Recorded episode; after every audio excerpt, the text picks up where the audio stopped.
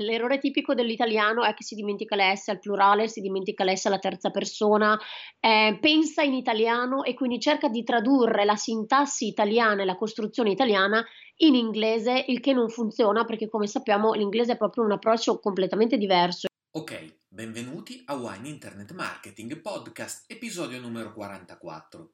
Io sono Stefano Labate e qui si tratta di nuova cultura, comunicazione e business del vino. In questa puntata parliamo di lingua, inglese e vino. Come siamo messi con l'inglese? Come lo sappiamo? Cosa ci sfugge? Da dove cominciare se volessimo migliorare il nostro inglese? Ne parliamo con Michela Colasante, che è trainer, interprete, traduttrice che lavora nel settore del vino da anni. Come sempre, puoi riascoltare questa puntata e decine di altre su wineinternetmarketing.it con la trascrizione, i link e le note alle cose di cui abbiamo trattato. Sottoscrivi la newsletter per ricevere ogni episodio e il podcast su iTunes o su un'altra piattaforma. Scrivimi su Twitter con chiocciolina Stefano Labate, via email con info wineinternetmarketing.it e lascia una recensione su iTunes. Questo è Wine Internet Marketing Podcast. Wine Internet Marketing, il podcast di chi comunica e cresce nel mondo del vino. Benvenuta Michela. Grazie, grazie Stefano, buongiorno.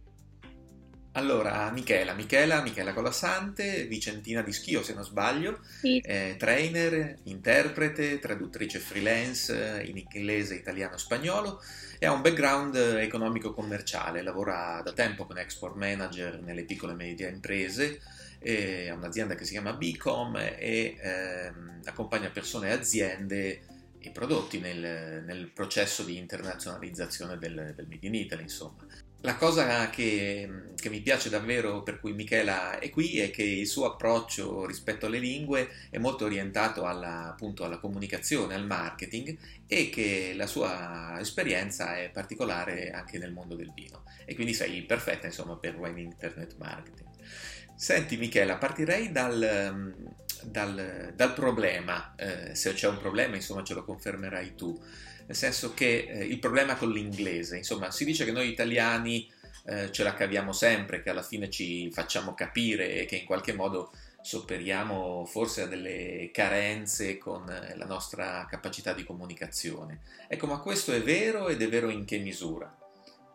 È vero, nel senso che la capacità è un po' uno stereotipo, però effettivamente lo mm. scontro ne, nell'esperienza um, concreta e quotidiana che l'italiano um, att- attraverso la gestualità, la sua capacità comunque comunicativa, anche di, di entrare un po' in, in, empatia con il cliente e con, um, sì, con un business partner internazionale di, di qualunque cultura e, e provenienza sia, eh, questa capacità dell'italiano è, mh, mm, è nota, però effettivamente conoscere la lingua, conoscere delle sfumature, conoscere in particolare la cultura della, mm, del cliente, della persona con cui eh, ci si interfaccia, fa la differenza, nel senso che è importante che passi il messaggio, è importante mh, creare appunto la relazione, soprattutto se si vuole fare business nel lungo termine e, mh, però mh, diciamo sì, riuscire a, a, a, ad accogliere un cliente o comunque a porsi nel modo giusto quando si va a visitare il suo paese e quando si entra in relazione con lui è fondamentale, quindi non basta solo um, riuscire ad essere diciamo simpatici o comunque accoglienti e riuscire a eh, a comunicare nel modo, um, nel modo, giusto, ma effettivamente conoscerne la cultura, conoscere ehm, la lingua e soprattutto gli aspetti, magari le differenze ehm, culturali eh, può fare la differenza proprio per non perdere opportunità di business e per calarsi un po' nella realtà del cliente e capire cosa effettivamente è importante per lui, quindi non solo uh, un mm. discorso linguistico ma proprio anche un approccio multiculturale e, e interculturale direi più che altro, mm. proprio per... Um... Ecco, quindi, quindi hai introdotto già un po' di questioni no? che vanno al di là un po' del, insomma, della, del, della questione tecnica che forse credo sia superata, nel senso che ciascuno sa raccontare magari se stesso, il proprio prodotto, la propria azienda, magari le sfumature tecniche. Ciò che eh, forse ci stai dicendo che, in cui siamo più deboli è nel, nel, creare questa relazione con una capacità linguistica che sappia mh, eh, appunto ehm, eh, accogliere, non soltanto accogliere, ma creare la fiducia e quella, e quella naturalezza ehm, che, che, forse richiedono le relazioni prima ehm, umane e poi commerciali. Eh, certo, infatti la, la, relazione, soprattutto in questo settore, soprattutto in un settore dove effettivamente il, il, cliente o comunque il partner possa essere un buyer, un importatore, un distributore ehm, o anche un agente, ehm, quello che ricerca è effettivamente ehm, una, diciamo, eh, l'Italian lifestyle, quello che chiamiamo l'Italian mood, e quindi tutto quello che, um, che ruota attorno al vino in sé o a una, um, a una, piacevole serata in compagnia e quindi tutto quello che riguarda la socialità il, um, lo stare assieme, quindi la convivialità, cioè tutti questi aspetti effettivamente in questo settore in particolare contano molto di più che non magari la conoscenza specifica di alcuni dettagli tecnici, quindi il creare una relazione di lungo termine e questo si fa effettivamente una volta che si acquisisce una competenza linguistica che ci permette di essere eh, sciolti e anche um, e di avere una, anche una sorta di, di, autostima e sicurezza quando ci si interfaccia con, con il partner straniero in lingua, ehm, ma anche appunto la conoscenza, ehm, come dicevamo prima, culturale che ci permetta di, ehm, di, far stare a proprio agio il nostro interlocutore proprio in, in queste situazioni conviviali. Quindi non solo ad una fiera, ad un evento, ma anche a cena, perché sappiamo che appunto gli affari per la maggior parte, eh, soprattutto in questo settore, si fanno a cena, si fanno ehm, davanti a un bicchiere di vino, si fanno in una situazione anche magari informale, però dove si deve mh, creare una, una, sorta di, um, sì, di piacevole atmosfera e quindi Mm.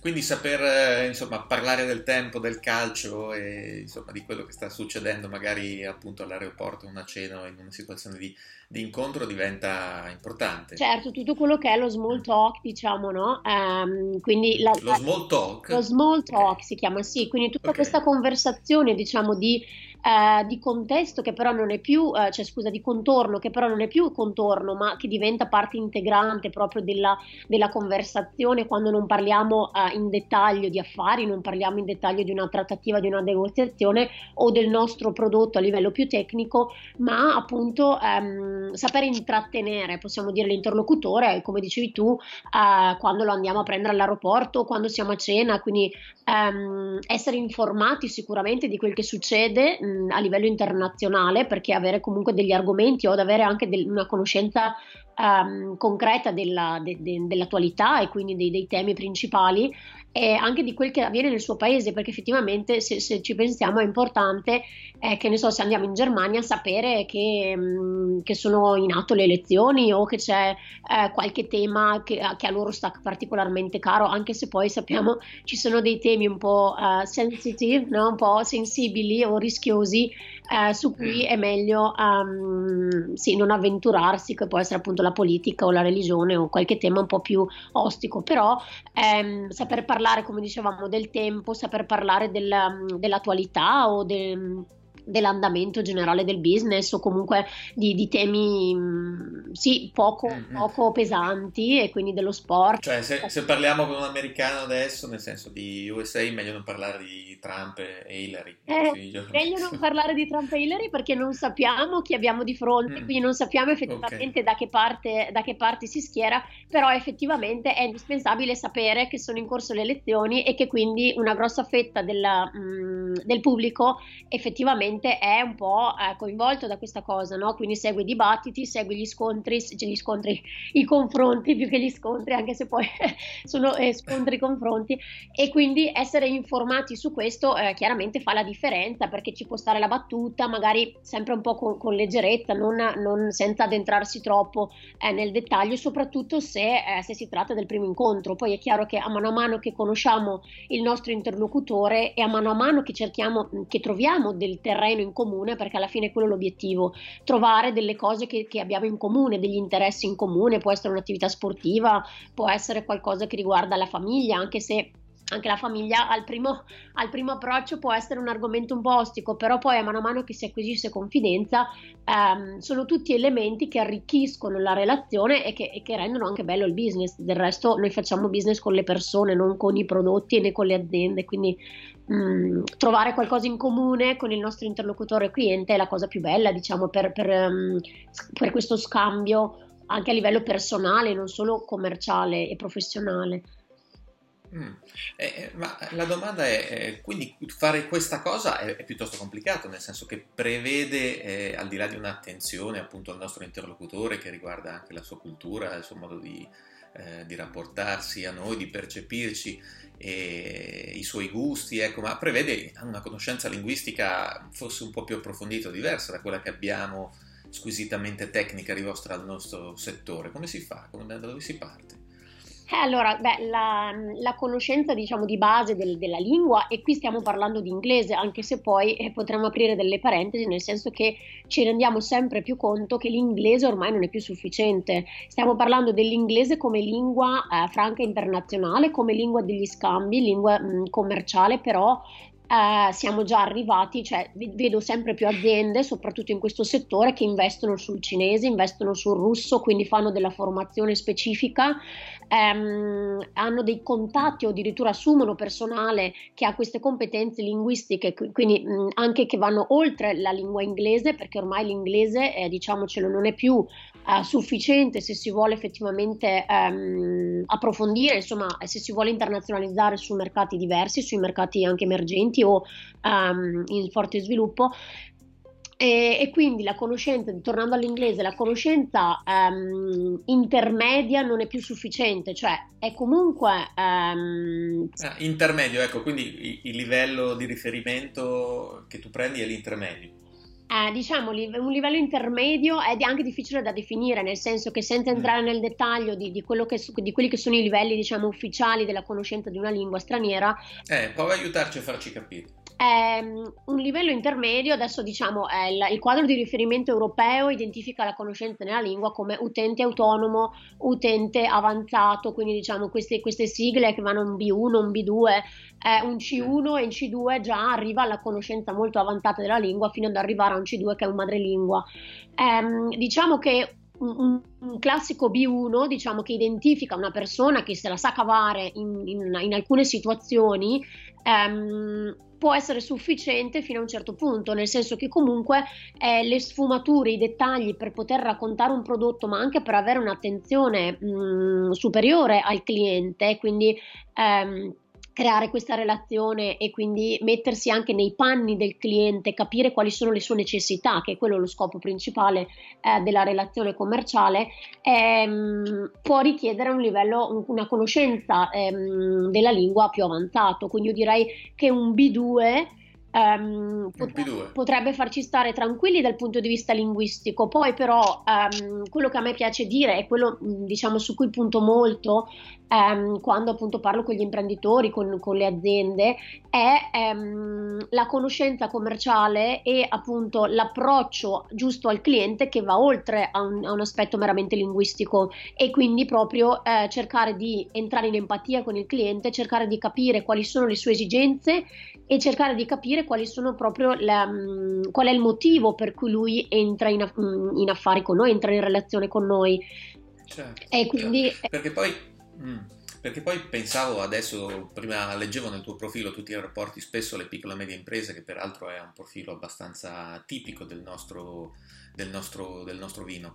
Il, eh, nella piccola e media impresa, eh, come si sa, si, si, fa tutto, cioè il proprietario soprattutto soprattutto è, è chiamato a, a, diverse occasioni di relazioni che sono il telefono, che sono alla fiera, che sono appunto la relazione vis-à-vis eh, magari in cantina o, eh, o, in un altro contesto.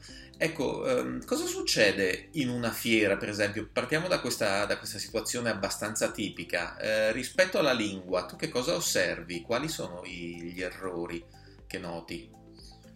Ma ehm, allora, al di là degli errori in sé, diciamo a livello tecnico-linguistico, che ne so, che uno, l'errore tipico dell'italiano è che si dimentica l'S al plurale, si dimentica l'S alla terza persona, eh, pensa in italiano e quindi cerca di tradurre la sintassi italiana e la costruzione italiana in inglese, il che non funziona perché come sappiamo l'inglese è proprio un approccio completamente diverso e quindi ha una struttura anche che, che richiede um, sì, un, un, approccio diverso rispetto alla sintassi italiana.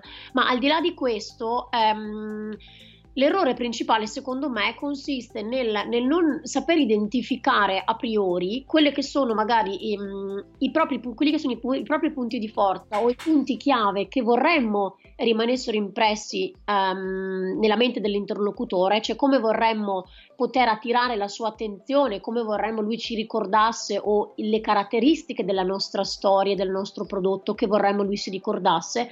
Del non averli ben chiari in testa questo um, fin da subito e quindi di non riuscire a rendere in poco tempo e in maniera abbastanza conci- concisa ehm, i punti focali. Questo ehm, mm. avviene soprattutto quando eh, nelle fiere, nel um, walk around tasting, quindi dove ci sono degli eventi di degustazione e dove il cliente stesso ha occasione di incontrare molti potenziali fornitori, quindi molti potenziali partner essenzi- diventa essenziale mh, riuscire ad attirare la sua attenzione con un qualcosa di particolare, con un elemento che ci contraddistingue con la nostra identità.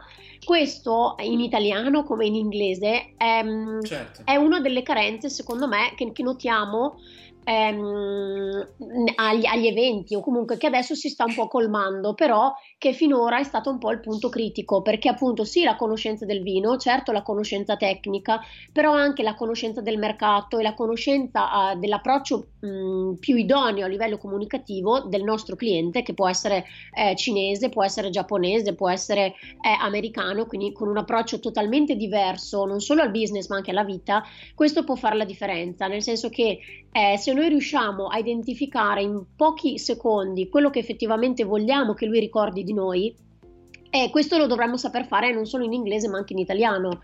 E quindi... Ecco, quindi ci stai dicendo, occhio, che qualche volta eh, la questione non è l'inglese, ma è una questione a monte di aver identificato bene qual è il messaggio che vogliamo lasciare, forse i punti di, di, forza che abbiamo, laddove vogliamo e possiamo distinguerci rispetto appunto a un mercato, un mercato che ha concorrenza e che, ha, e che è magari disattento nel, nell'ascoltarci, che ci concede poco tempo in varie occasioni come una fiera, no?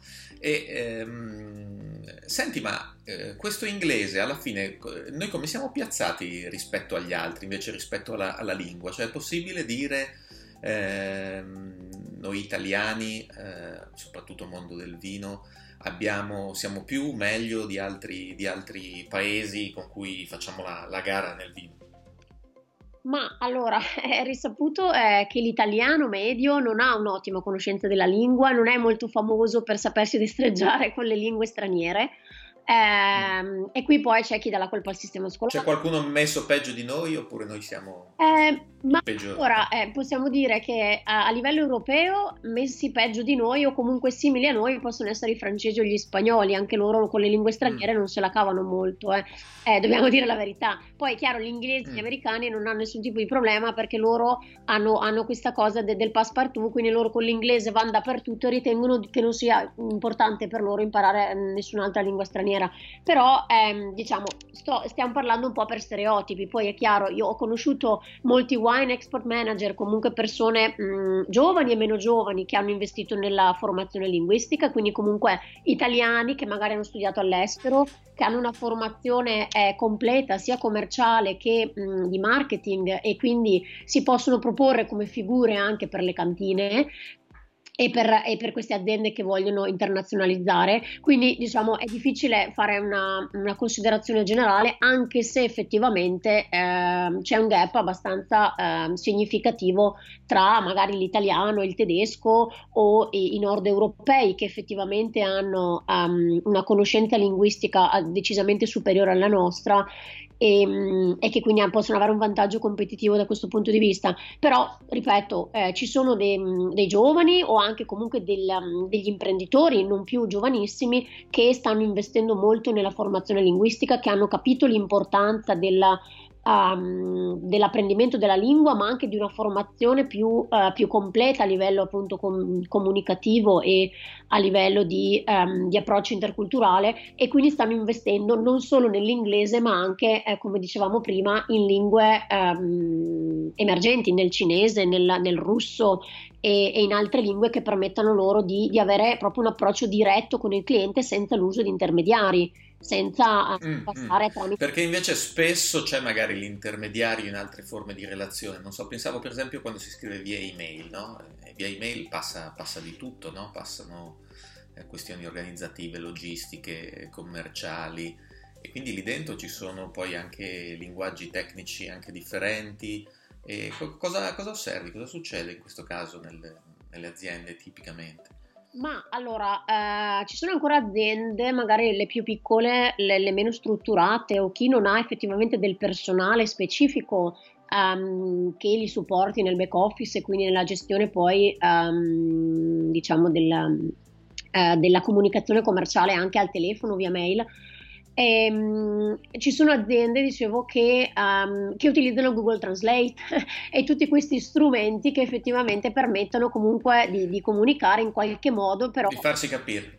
Ecco, però ecco, è, è, da prendere con le pinze. Sappiamo che ci sono Google Translate, ci sono anche altri, altri, strumenti online che per carità, se proprio uno deve capire un documento, magari qualche aiuto ce lo possono dare, però è molto rischioso, cioè è molto rischioso affidarsi a questo genere di strumenti per comunicare. E poi la comunicazione scritta ehm, richiede comunque delle competenze che vanno oltre, cioè l'efficacia e l'efficienza della comunicazione scritta hanno, um, sì, richiedono delle competenze diverse, non solo linguistiche appunto, ma anche proprio di, um, di, analisi di comunicazione, quindi anche solo la traduzione di un sito internet o comunque ah, ehm, beh, il post. È una bella questione. Sì, il post è sui social, sui social, perché chiaramente adesso i social sono sempre più utilizzati, soprattutto in alcuni mercati um, dove il, il, target che vogliamo raggiungere è proprio uh, iperconnesso e quindi comunque si affida a, que- a questi mm. strumenti per avere com- informazioni sul prodotto e quindi la comunicazione mm. scritta uh, richiede delle competenze che vanno, um, che vanno oltre, quindi chiaramente mm. è difficile. E lì come si fanno queste traduzioni? Cioè mediamente tu osservi che sono fatte con attenzione, cura da persone che sanno l'inglese? Inglese sanno tradurre? Mm, o, diciamo o no? che adesso si sta, um, c'è una sorta di cambiamento, nel senso che l'azienda stessa si è um, convinta che effettivamente una traduzione fatta da un professionista o comunque affidarsi anche magari del personale madrelingua eh, in loco, che può essere l'agente, l'importatore locale, cinese, russo o americano, può fare la differenza, altrimenti fino a poco tempo fa, ma tuttora eh, si nota ancora, è mh, mm, l'affidarsi magari al dipendente, all'impiegato,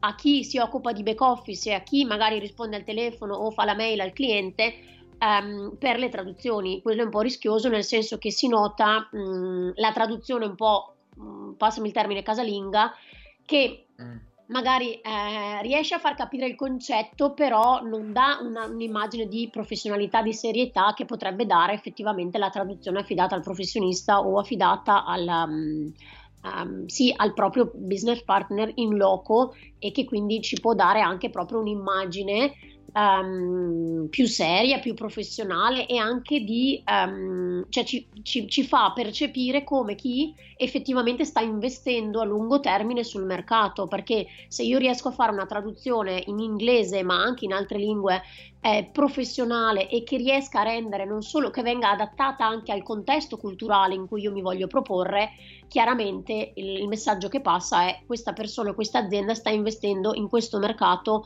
e non si è accontentata di tradurre dall'italiano all'inglese, dall'italiano al, al cinese o al russo ehm, quanto appare sul sito, cioè non è una mera eh, diciamo, ehm, riproduzione in un'altra lingua del contenuto perché ci vuole uno studio anche um, sì, di, di, di, come viene percepito dal mercato di riferimento eh, questa comunicazione. Quindi ogni mercato vorrebbe uno studio um, a sé di quella, che è la, la, certo. di quella che è la comunicazione migliore, il lancio di un prodotto o il, anche il packaging o uh, come viene, cioè anche le, la modalità per arrivare al target di riferimento può essere diversa. Come sappiamo, i millennials cinesi per raggiungere loro, quindi per raggiungere mh, delle persone di una certa fascia d'età in un mercato come la Cina, che è un mercato enorme adesso in, in via di espansione per, per, il vino italiano, ehm, vuole determinati canali, quindi richiede una comunicazione mirata, fatta in un certo modo, fatta nella loro lingua, quindi ehm, il tema linguistico diciamo lascia spazio anche a un tema di comunicazione molto più ampio. Eh, beh, certo, sì, molto spesso questa è una, una, questione che mi sta molto a cuore, nel senso che molto spesso ci si occupa di, eh, di portare eh, attenzione sul proprio sito, traffico, visitatori, si investe in pubblicità, poi si fa molto poca attenzione a quello che accade sul proprio sito. Cioè, ehm, ti chiederei ancora una cosa, qual è il, il primo step per chi ha l'esigenza o sente appunto una, una, debolezza in questo caso, perché non si può diventare, sapere l'inglese perfettamente, non si può immaginare di diventare madrelingua. Voi cosa consigliate a chi si rivolge, insomma, tu cosa consigli a chi si rivolge dicendo guarda io eh, ho un problema con l'inglese, chiedo, credo che dovrei impararlo meglio, ma eh, qual è il primo passo da fare? Certo, beh, ehm, diciamo che al giorno d'oggi online ci sono molti strumenti per chi vuole ehm, apprendere una lingua o perfezionarla, eh, perché diciamo che se la lingua è stata comunque, c'è già uno zoccolo duro e quindi ehm, a scuola o comunque nel percorso precedente c'è già stato un approccio linguistico e quindi uno non si affaccia per la prima volta eh, al, al, mondo linguistico, strumenti ce ne sono, eh, nel senso che è molto importante ascoltare quindi um, ci sono um, film, ci sono podcast, ci sono uh, registrazioni YouTube, ci sono molti strumenti al giorno d'oggi che ci permettono di entrare in contatto con la lingua um, e quindi di ascoltare anche persone provenienti da, da, diversi paesi, quindi comunque di percepire anche le differenze di accento, di pronuncia, le differenze anche di vocabolario, quindi di lessico. Uh, se, parla- se parliamo dell'inglese, eh, strumenti per ascoltare la lingua ce ne sono moltissimi, ce ne sono molti in televisione, ce ne sono molti online e ehm, quindi l'ascolto secondo me è molto importante perché vedo che è uno dei punti proprio, cioè l'ascolto chiaramente poi la lingua parlata è, è, il, mm, è altrettanto importante, però l'ascolto sarebbe già eh, un buon primo passo per, per, avvicinarsi, per perfezionare la lingua. Quindi eh, se si ritrovano, che ne so, mezz'ora, un'ora, due ore a settimana per ascoltare qualche video, ci sono anche i TED Talks, che sono appunto questi... Mh, mm, questi mm, Bellissimi Esatto, cioè, secondo, io li consiglio sempre anche a chi frequenta i corsi perché sono comunque uh, temi, mm, parlano di temi um, di diverso tipo, quindi uno può comunque trovare qualcosa di suo interesse perché se c'è l'interesse, se c'è la passione um, su un argomento, su un tema, diventa molto più facile anche l'apprendimento. E quindi se eh, troviamo un tema di nostro interesse anche su questi speech che, che fanno appunto dai teatri internazionali, possiamo mh, mm, ascoltarli con diversi accenti da persone native speakers ma anche non native e quindi sentiamo come parla, che ne so, un tedesco o come parla un norvegese la lingua inglese oltre ai madrelingua. Quindi l'ascolto secondo me è molto molto importante. Poi è chiaro, ehm, c'è comunque molto materiale, quindi anche uno volendo può anche leggere online. Uh, se il tema di suo interesse è capire come mh, mm, potrebbe presentare al meglio il suo prodotto, potrebbe uh, semplicemente andare online e ricercare mh, mm, che ne so, dei produttori californiani come eh, presentano la propria azienda, come presentano il proprio vino. Allora lì si comincia ad acquisire del vocabolario. Quindi strumenti ce ne sono molti. Poi è chiaro, i nostri corsi sono molto più specifici perché lì allora magari trattiamo um, in toto l'aspetto commerciale, l'aspetto tecnico, perché parliamo anche molto di vocabolario specifico per descrivere il vigneto, per descrivere un vino, um, quindi aggettivi, um, vari strumenti, diamo vari strumenti per, per permettere la comunicazione formazione sia tecnica che commerciale. Però ecco, diciamo, al di là del corso, che appunto può essere di base, può essere avanzato, quindi si cerca sempre di partire da, dal proprio livello e di vedere qual è um, il, il, nostro primo interesse, cioè mi interessa più acquisire delle, della terminologia tecnica o mi interessa di più acquisire un approccio um, di trattativa um, interculturale, quindi la negoziazione con dei paesi magari in cui non sono abituato um, a fare business. Quindi in base a quello uno può, può scegliere anche un percorso di formazione specifico. Altrimenti io direi che per iniziare online materiale ce n'è molto. Io consiglio appunto molto l'ascolto e eh, magari la lettura. Beh, per non parlare poi eh, chiaramente se uno ha la possibilità di, um, di, sottoporsi alla lingua parlata, quindi voglio dire, se hai un amico che vive all'estero, uh, se, hai, se hai il cliente americano, anziché scrivere la mail, magari con Google Translate, chiamalo Uh, esponiti diciamo al disagio di, dover, di dovertela cavare e la pratica è la cosa che assolutamente è quella che aiuta di più, cioè quella che fa fare la differenza, cioè più hai l'occasione di parlare la lingua e di sentire loro magari che tipo di vocabolario usano, um, le espressioni idiomatiche, i modi di dire, i proverbi, cioè più sei esposto alla lingua di, di, di un madrelingua e più... Um, e più questo ti aiuta con la pratica e nel perfezionamento. Quindi, ripeto, online ci sono molti strumenti, se abbiamo amici o parenti o qualcuno, o clienti anche oltreoceano, parliamo, cerchiamo occasioni di contatto via Skype, al telefono, quindi gli strumenti non mancano eh, cioè, sicuramente. Eh sì, no, eh, gli strumenti non mancano, noi ci stiamo parlando via Skype, io parlo con il mio professore via Skype, e, ciao Richard, è il mio professore di, di, inglese, e quindi sì, anch'io posso dire la mia sugli strumenti online per l'inglese, magari può essere l'occasione per un'altra trasmissione. Io ti ringrazio molto Michela e grazie a tutti quelli grazie che hanno ascoltato questa puntata. Eh, ritrovate tutto online come sempre su wineinternetmarketing.it eh, insieme alle puntate precedenti, alle trascrizioni. Iscrivetevi alla newsletter per essere avvisati delle interviste, lasciate una recensione su iTunes, insomma eh, alla prossima, see you soon. Grazie, grazie a ciao. tutti. Ciao. Ciao, ciao. Wine Internet Marketing il podcast di chi comunica e cresce nel mondo del vino